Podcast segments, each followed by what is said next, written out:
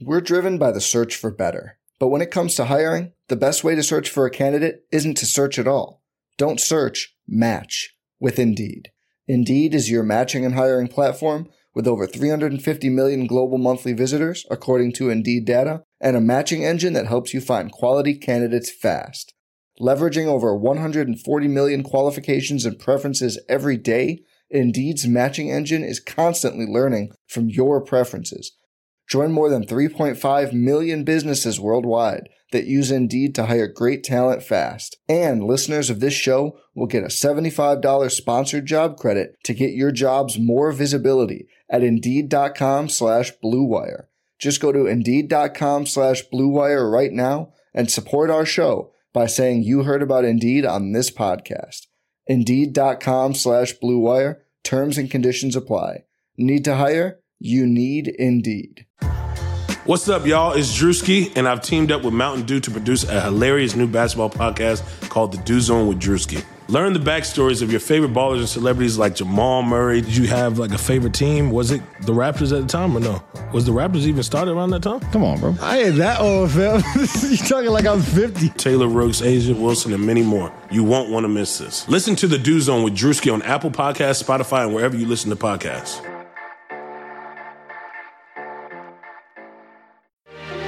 Mahomes has the time, delivers perfectly downfield. Touchdown, Patrick Mahomes with a rope. This one, Adams, touchdown. This time going deep for Beckham Jr.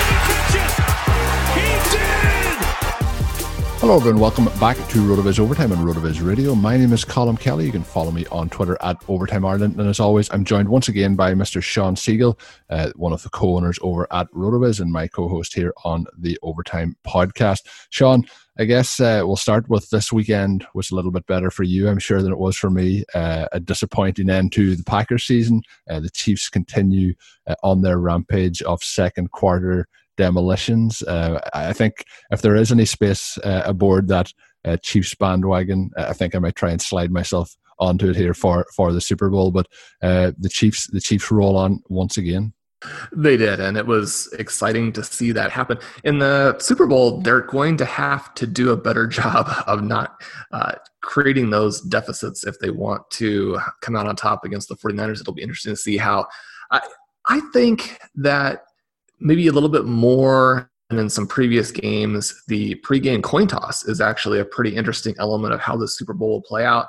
The Chiefs have been winning and deferring, and that has both worked for and against them, in that they have not been able to make those early stops. They've been creating those early deficits and putting themselves in comeback mode. Now, they're uniquely suited to those comebacks, and certainly using the quick strike ability the timeout ability there at the end of the first half and then getting that second half kickoff and that potential for really stacking a bunch of points on uh, just all at once makes them so difficult to deal with. But certainly, I think we would expect a different dynamic with the 49ers, with that running game, which for all of the plaudits, all of the enthusiasm, you know, all the the praise that Derrick Henry has earned, and he definitely has earned it, it's a much more difficult matchup, I think, to face the 49ers running game and how they approach that running game.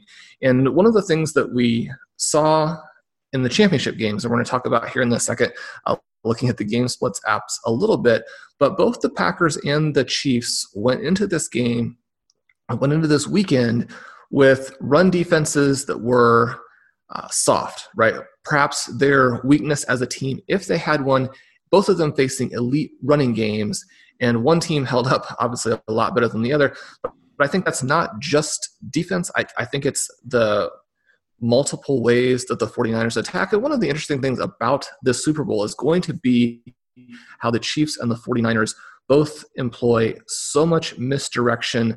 Uh, every single play, but then also their head coaches, their play callers are able to stack plays in a way that the defense just has so much trouble keeping up with. They set you up for one thing, they go in a different direction. They have so many playmakers, uh, good blocking, fast guys, and when you have that misdirection, so difficult to deal with. Chiefs fans have dealt with this back to the days of Kyle's father with the Denver Broncos uh, during the Marty Schottenheimer area when both of those teams were powers, you know, all of those naked bootlegs.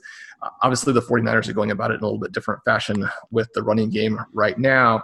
But this running game has worked for 20 years. Kyle Shanahan has added more wrinkles than ever, and certainly we saw that against the Packers. Yeah, it was. Uh, you kind of teased it there. We're going to talk a little bit in the first half of today's show about those uh, games over the conference championships and how things figured out there and how it might affect what will happen coming up in the Super Bowl. We'll also be talking in the second half of the show, looking a little bit more ahead to the rookies that'll be coming in in this year's NFL draft. So, looking a little bit ahead to that in the second half of the show. Sean, you mentioned it there in the you know the the uh, the kind of movement and uh, before before the snap and how that worked both for both of these teams. Um, I think that you had on a key point there, and it was one of my fears heading into this game uh, this past week for the Packers was if the they were going to win that game, they needed to get a lead against the 49ers. This team is a bit like uh, what I predicted for a lot of the season with the Ravens. When the team doesn't have the lead, is a, a very different situation to when the team has the lead.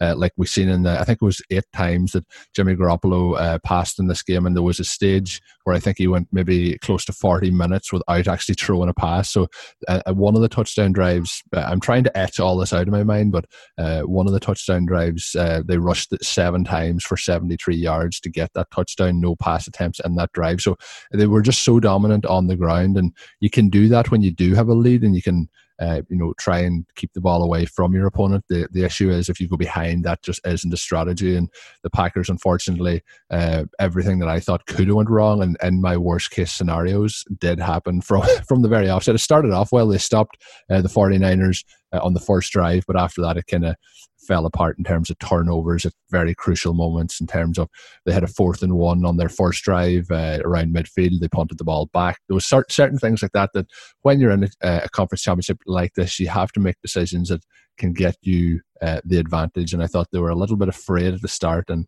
that came back to bite them. But uh, no doubt the, the rushing attempts and the, the rushing performance by the 49ers was absolutely phenomenal um, overall. Looking at the, the two games, Sean, um, was there anything in, in particular that stood out for you that you wanted to, to talk about first um, out of the out of those four teams? I think when you look at the NFC Championship game, it was interesting that the two dynamics that really jumped out before the game certainly turned out to be the two that made the difference, right? The narrative heading in certainly is the narrative that we had, again, coming back out. We look at the Game Splits app, and you put up the 49ers during the regular season against rush defenses ranked in the bottom 10, which is where the Packers finished, and their point differential was 18.6 right? Compare that to only a, a 4.3 differential against the rest of the defenses, and that's a, a, seven times they faced those bottom 10 rush defenses, and they just scored it well, averaged over 31 points a game, averaged over two and a half points per drive. And in those games, they rushed 33 times, and the pace, the 30, the 16 game pace would have been for 32 touchdowns and 2,800 rushing yards, right? So absolutely crazy numbers. And if anything, you know, obviously people know how this game turned out. It was even more evident during the game itself with the 49ers rushing 36 times, averaging 6.8 yards per carry, 243 yards, and four rushing touchdowns. And then you really pair that, like you said, with the need that the Packers had to get out and maybe not even get to a big lead, but certainly stay in the game. And you look at their splits against top 10 pass defenses. They faced those defenses six times this year, and their points per drive were a full point lower. They averaged 2.5 against non top 10 pass defenses, down to 1.5 against top 10 pass defense. They actually won uh, five of those six games, with the only loss coming against the 49ers. However, Aaron Rodgers struggled, and again, this is what we saw in this game where certainly salvaged the overall numbers, not, not the game, uh, in the second half. But in that first half, 12 attempts, 65 passing yards, 5.4 yards per attempt, certainly no points, and the game was over at halftime. Yeah, and I, I, think when you look at it as well, like I kind of hinted at it with that fourth and one call. I haven't seen many uh, media outlets really talking about it because it was so early in the game. Obviously, got away from them so far. But w- when you look at the situation in terms of uh, play calling as well, there was a lot of you know screen pass attempts, passes behind the line of scrimmage. And the, the 49ers defense is just so good, rushing with four and then having players who can come up and make plays. There's not a lot of broken tackles by this 49ers team. And that's something that I think is going to be interesting moving into the Super Bowl when we look at players like Tyreek Hill, like uh, you know, Mecole Hardman, who we're going to talk about uh, and, and the show later in the week. But when you look at players like that, and there's a lot of those kind of passes behind the line of scrimmage, I think it's going to be interesting to see what happens because it's kind of you know that immovable force uh, you know versus uh, you know the, the indestructible object kind of argument where one of them's going to have to bend a little bit um, and it's going to be interesting to see which of them that happens for. I just thought in terms of the the overall play called by the 49ers, and I've said this so many times that Kyle Shanahan I think is the most creative and uh, certainly in terms of the run game, creative play caller in the NFL. But some of those plays, like you know, in terms of how he was getting those players in space, and I know Sean, you're a big fan of Deebo Samuel. We've talked about him a lot in terms of a uh, you know a rookie player being able to affect the run game. It's just uh, it's impressive again. Another area where it's not going to get us fantasy points in terms of his production, but what we're seeing him doing in terms of leading the way uh, in some of those rushing plays is, is really impressive. Um, and of course, everyone talks about George Kittle and how good of a, a run blocker he is. He's almost turned into Gronk 2.0 in terms of uh, you know how, how good of a blocker he he was in his time with the Patriots. But uh, I, I, thought there was a lot of interesting things. But um, the, the Chiefs again, I think, are a team who, if they fall behind, I think with the explosiveness of that defense or with that sorry that offense that they'll be possibly able to claw their way back. And the problem is if you start to fall behind, and this game was a key example of that against this 49ers, they're not worried about trying to uh, put up passing numbers. They're happy to just run the ball down your throat. And again, take time off the clock and be able to uh, affect the game from that way. So uh, we'll see what happens, um, you know, with the team and, and their health heading into the Super Bowl. The bye week should help that, but um, I, I, was extremely impressed with that running game this past week. I guess, Sean, if we were looking at the play of the weekend, um, there's only one play for me that's stood out, like in terms of giving you that, like, I can't believe that happened moment, and that was that Patrick Mahomes rushing touchdown just before halftime. Uh, you know, it was looking good for the Chiefs. They'd climbed their way back into another second quarter performance, but I think on the list of things to happen on that play, uh, Mahomes rushing it in from the position he was in was not one that we were expecting. Certainly not. And you can definitely see the difference in the offense again now that he has the mobility back. There were a lot of other plays in this game where he didn't necessarily scramble, but he extended the play, and we got very much that Russell Wilson type of vibe. And yet, Russell Wilson, you know, with a bigger arm, perhaps with more playmakers. And that's very, very difficult to stop. And certainly the Titans were not the kind of team that you would expect to stop that the Chiefs had great numbers this season against pass defenses ranked in the bottom 10. That's where the Titans would have turned out. Uh, their point differential jumped by five points per game. They scored eight more points per game. Their points per drive jumped over three, which certainly is rarefied air. And all of those things are, are not necessarily big surprises when you consider this Patrick Mahomes offense, the Andy Reid play calling, but certainly the numbers back up what you would instinctively uh, expect in terms of their performance. And again, we saw that very much play out in this game where Mahomes threw it 35 times, 296 yards, three touchdowns. You mentioned the big scramble. And with him being able to add that element on top, the Chiefs are almost unstoppable. He's not going to be a Russell Wilson, not going to be a, a Deshaun Watson type of scrambler runner, but just those small plays. And we saw it the previous week against the Texans as well, where he extended plenty of drives by just jogging for the 10 yards when the defense had been stretched out to that point. You mentioned the 49ers defense and the Green Bay Packers play calling and how there just wasn't enough pressure on the 49ers. I think this is where the Chiefs can be different. One of the things that's interesting about their game splits is that even though their numbers against poor defenses, poor pass defenses were extraordinary. Their numbers against the elite pass defenses were actually also very good. And I think that when you attack these better defenses, these elite defenses, you need to do a couple of things. You have to attack them both vertically, you've got to stretch them, and then also hopefully horizontally and create that misdirection. A lot of the Packers plays, even the short yardage plays, you know, there wasn't enough of a horizontal stretch and certainly not a stretch with the misdirection most of their screenplays did not work, as you mentioned, with the 49ers just being able to come up and attack. If you can get those defenders deeper, you can create more space for Mahomes, and certainly you've got the speed of those Chiefs receivers, then I think you have that opportunity there. Now, whether or not they will be able to actually execute those things against the 49ers, I mean, that's the question that we get to see in the Super Bowl, the exciting part of that. Certainly, I think that despite the 49ers' strengths, despite the 49ers as this just crazy rushing team with an elite defense, the Super Bowl has some potential to become a game more like the Saints 49ers shootout we saw uh, toward midseason, which was one of the more fun regular season games of the year. Yeah, I think so. And there's a couple of other interesting things in the, the article that you pointed out this week. One of them being, uh, you know, the the success of this 49ers run uh, defense against uh, you know, per rushing attacks. Um, so it's obviously, you know, we've talked uh, quite a bit about the Chiefs' rushing attack this offseason and how it didn't filter out to be what we thought it could be. But over the last couple of weeks, they've started to add some elements into that game that has really, um, you know, improved things. And then we'll see what what the Chiefs can do, you know, against the the rushing attack off the uh, off the 49ers. So obviously uh, a, quite a bit of time to talk about all the ins and outs of what might happen in the Super Bowl. So we'll touch on that a little bit more as well on next week's show. But uh, I guess with that, let's get into the second half of today's show. Just before we get into the second half of the show, as always, I just want to let, let the listeners know about the exclusive 10% discount you can get as a loyal podcast listener. That is to a RotoViz NFL pass available right now through the podcast homepage. That is rotoviz.com forward slash podcast. Get ready for the 2020 season. There's a lot of stuff coming up that we're going to be talking about on the shows over the next couple of weeks that'll get you ready for success in your next fantasy campaign. You can gain unlimited access to all of our NFL content and tools. This, and it is amazing value anyway at the full value when you get 10% off, even better value. And of course, it also helps support the podcast network. Once again, that is rotoviz.com forward slash podcast.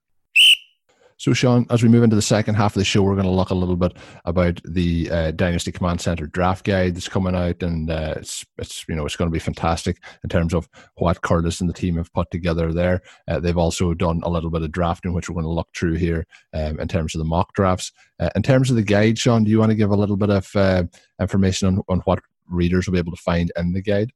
Yeah, so we're going to have basically this this guide that has all of the things that DCC has done in the past and now also all of the things that RotoViz does, a real complement to what we have on the website.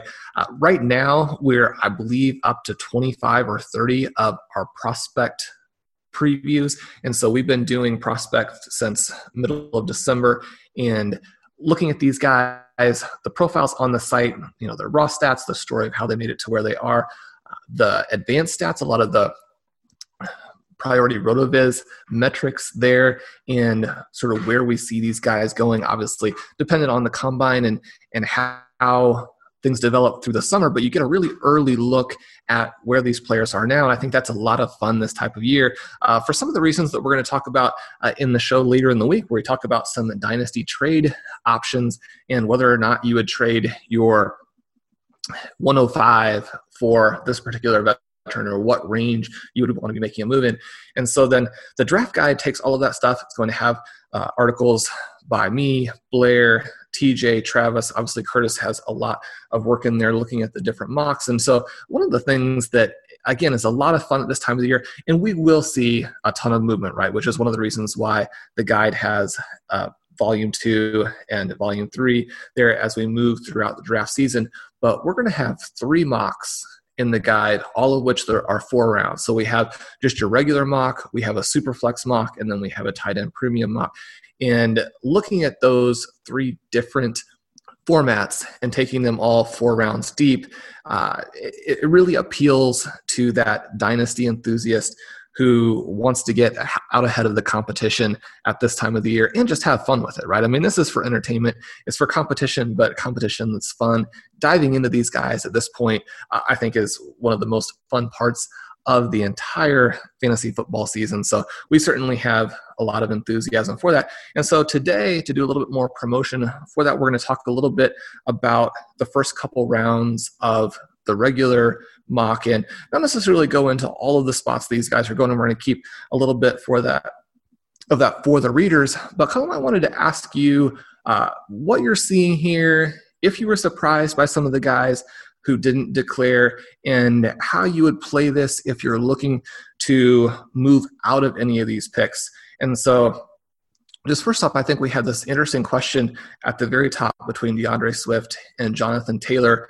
Obviously, Swift looking like the favorite of draft analysts at this point, certainly was very good right from the start, uh, taking some key touches away from Nick Chubb and Sony Michel uh, as a freshman, which seeing what those guys, especially Chubb, have done uh, in the NFL, you know, that gives you a lot of confidence. And then his battle with Jonathan Taylor to perhaps be not only the top running back in the reality draft, but the top player in rookie drafts. And Taylor, just to give a little bit of a sneak peek at a tool that we've had on the site before and it's going to be coming back for subscribers the running back prospect lab where you can put these guys in fool with some of the measurements you know see what comes out in terms of uh, the perfect running back obviously we had Derrick Henry as the terminator a few years ago and uh, Jonathan Taylor looks like he is going to come out and set a new standard above the one that Saquon Barkley set. And so when you're talking about anyone in that uh, you know at that tier in that sort of uh, stratosphere you're talking about you know setting a completely new standard when the standard looking at barkley looking at christian mccaffrey some of these guys who have come out recently and really set the world on fire i mean that's hard to fathom right? And to think that he might not even be the top pick. Uh, those two guys very exciting. Do you have any thoughts on the very top of the draft and or you know if there are any receivers who would move in there for you? So it's just very interesting at this point, always, I find, because you're at a stage where it's pre combine, it's obviously pre draft, and there's a huge amount of movement, as you kind of tease there, that will happen. Now, some of these guys at the top of the board will stay there, but no doubt some of the guys, you know, that we've seen here drafted kind of late round one, uh, early round two, and the mocks will start to push their way up potentially uh, into that kind of top half of the first round potentially, and then likewise there'll be some of those guys in the that range who fall completely out of uh, you know into second, third round contention. So it's always a hard time to to really have confidence in where those players are going. Uh, I know something that you were going to ask as well was about acquiring picks, and uh, something that I've been doing for the last year or two is you know trying to acquire that draft capital moving into this draft. There's been a lot of buzz around it for the last kind of 12 to 18 months. But what I would be looking to do is have those picks and keep those picks as long as possible as we get closer to it because there, there's no doubt that there will be hype gathering around some of these players who for this class in general, Sean, you know, sometimes there's a lot of hype around that class and then it starts to drop off as we get closer to this time of year.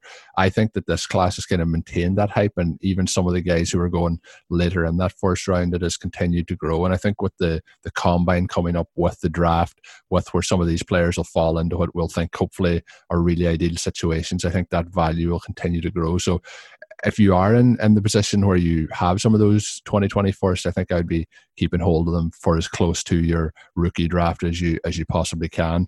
Uh, if you have an opportunity, I think to acquire some of them, I certainly would be looking. But it's going to be interesting because looking back to the last few draft classes, we had a lot of hope for certain players before the NFL draft, and we've seen situations where some of those guys then weren't drafted into what we would have thought was an ideal situation, and their value has kind of tailed off a little bit because of that.